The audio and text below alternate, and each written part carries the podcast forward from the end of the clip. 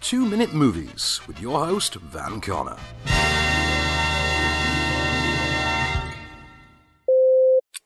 Based on a comic book series by Valiant Comics, Bloodshot's a new sci fi action superhero movie out this week, starring the likes of Vin Diesel, Guy Pearce, Eiza Gonzalez, Outlander's Sam Heughan, and, credited but blinking you'll miss him, Toby Kebbell. Intended to be the start of a new shared cinematic universe, then again, what isn't these days? Bloodshot sees Vin Diesel playing Ray Garrison, the most skilled Marine who has ever lived. So skilled that no mission on Earth can best him until, because there needs to be a movie, one does, and he and his wife are murdered by the surviving henchman of one of his targets. Enter Rising Spirit, a tech outfit specializing in cybernetic enhancements for US military personnel, who furnish a now amnesiac Ray with the latest and greatest in nanotechnology in order to revive him.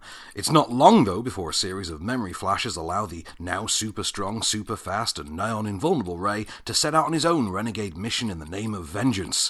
But as he gets closer and closer to his goal, more and more fails to add up. It's the directorial debut of visual effects artist David Wilson, which makes sense given the inclusion of a not insubstantial volume of CG laden OTT action set pieces, and with writing credits going to both Kick Ass 2 and Fantasy Island writer director Jeff Wadlow, and Eric Heisserer, who penned Bird Box and Arrival, so possible mishmash of skill sets there, let's just say. The result is a lot of great ideas, most quite poorly thought out. Fun enough, though. Vin Diesel's just the same Vin Diesel on a different day of the week than we usually see him.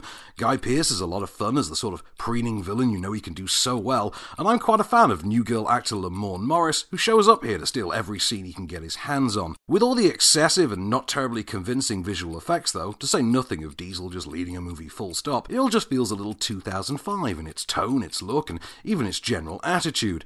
Don't get me wrong, if you picked it up for the first time in Blockbuster in 2005, you'd probably have loved it, but for me, save it for retro night. Beer and pizza, you can talk over at least half of it.